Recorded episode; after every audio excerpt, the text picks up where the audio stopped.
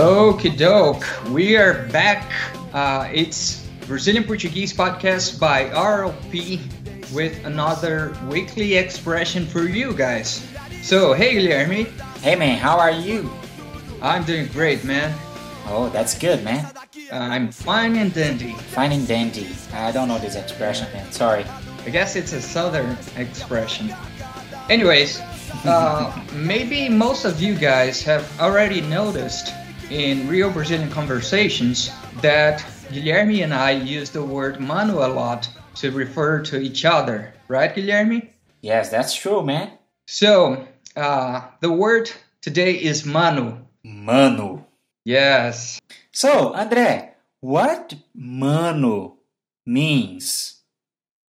Okay, so mano is the same as bro. The same as bro. Yeah. Or in some cases, you know, some people say my man or something like that. It's probably a word that came from Spanish because the word for brother in Spanish is hermano. Hermano. Hmm. It does make sense, man. Yeah. So this is my my lucky guess.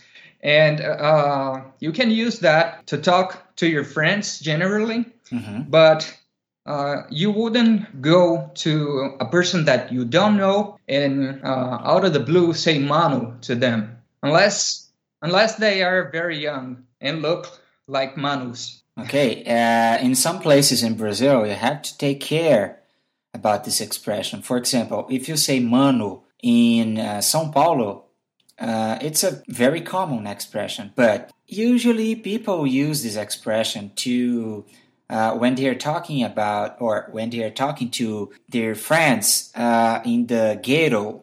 So if you're not in the ghetto and you say mano to a guy, probably it's gonna be a little weird, you know? Yeah.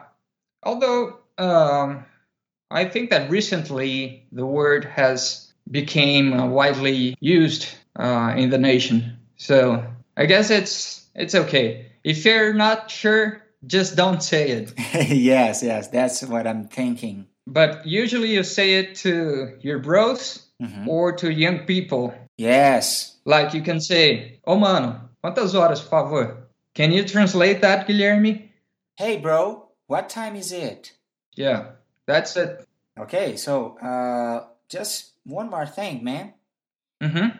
This expression is used a lot in rap songs, Yeah, hip-hop. For sure. Yeah, we probably learned this expression listening to rap song when we were like 10 years old or something. Yeah, probably. Okay, so that's it, man.